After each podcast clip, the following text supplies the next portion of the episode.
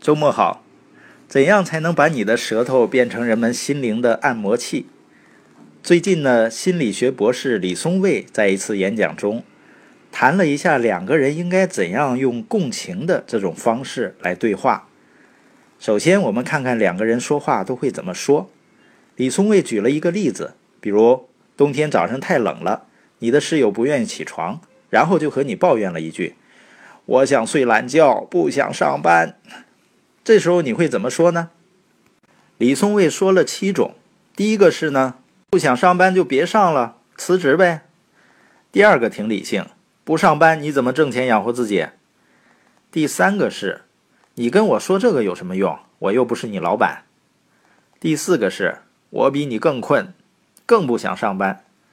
第五个听起来挺有智慧的，我也这么想过，但后来我想了想，觉得睡懒觉其实挺好的。然后讲了一堆道理。第六个是你睡得太晚了，下次早点睡。第七个是每天早起确实挺辛苦的。这个是李松蔚的标准答案，你发现了吗？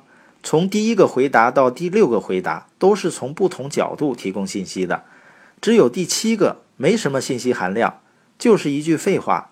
李松蔚说，这种回应方式就是共情。也就是心理学上说的同理心。那为什么共情管用呢？因为共情能让人觉得自己被看到、被了解了。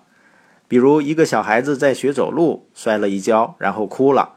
这时候妈妈如果说：“哎呀，你摔了一跤，你好疼啊！”这个孩子哭了之后呢，可能就继续走，因为他知道妈妈看见自己摔疼了。但很多家长经常这么说：“你下次小心点儿。”或者说：“不疼不疼，没事儿。”男子汉不要哭，坚强一点。如果这么说，孩子就会觉得疼是自己的错，觉得自己和家长没有连接。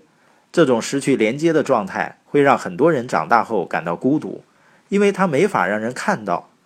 既然共情这么好，为什么我们平时很难做到共情呢？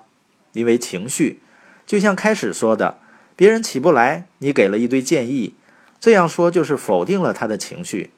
但平常我们会经常这么跟对方沟通，因为我们真的觉得能帮到对方，所以其实共情的核心在于你面对这些情绪的时候，同时还能坐得住。举个例子，太太看到别人家买车了，就和先生说某某家换了一辆新车，然后叹了口气。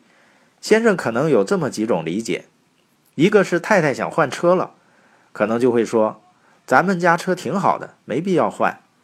或者先生觉得太太在问要不要换车，就会这么说：“那我们想办法存钱吧。”要是觉得太太虚荣，可能这么回答：“车车车，你这个人怎么这么虚荣？”但要是你有个共情的态度，你就会知道，太太说这句话其实未必是想买车，或者说先生赚的少，可能只是表达不开心。如果你觉得他在表达不开心，就直接回应这种情绪，说。哎，我知道，或者说我知道你有点不高兴了，你把这种情绪说出来就行了，没有必要真的买车。所以李松蔚说，很多时候我们没有办法共情，是因为忘不了我们自己。这里面有很多原因，比如说利益的冲突，你想证明自己的价值，你想拯救对方，你想扮演一个完美的形象，你想保护自己等等，这些东西。都会让我们不能很好的去理解对方。那如何培养一个共情的能力呢？最简单的方法就是我愿意听你说，表示我接纳你了。你还可以问对方说，到底发生了什么？不评判，不打断，不揣测，去理解他的经历。另外，什么都不说也是一个很好的共情态度，因为沉默是金。但共情绝不是让你去表演。因为共情不是为了去操纵对方，而是为了更好的去理解对方。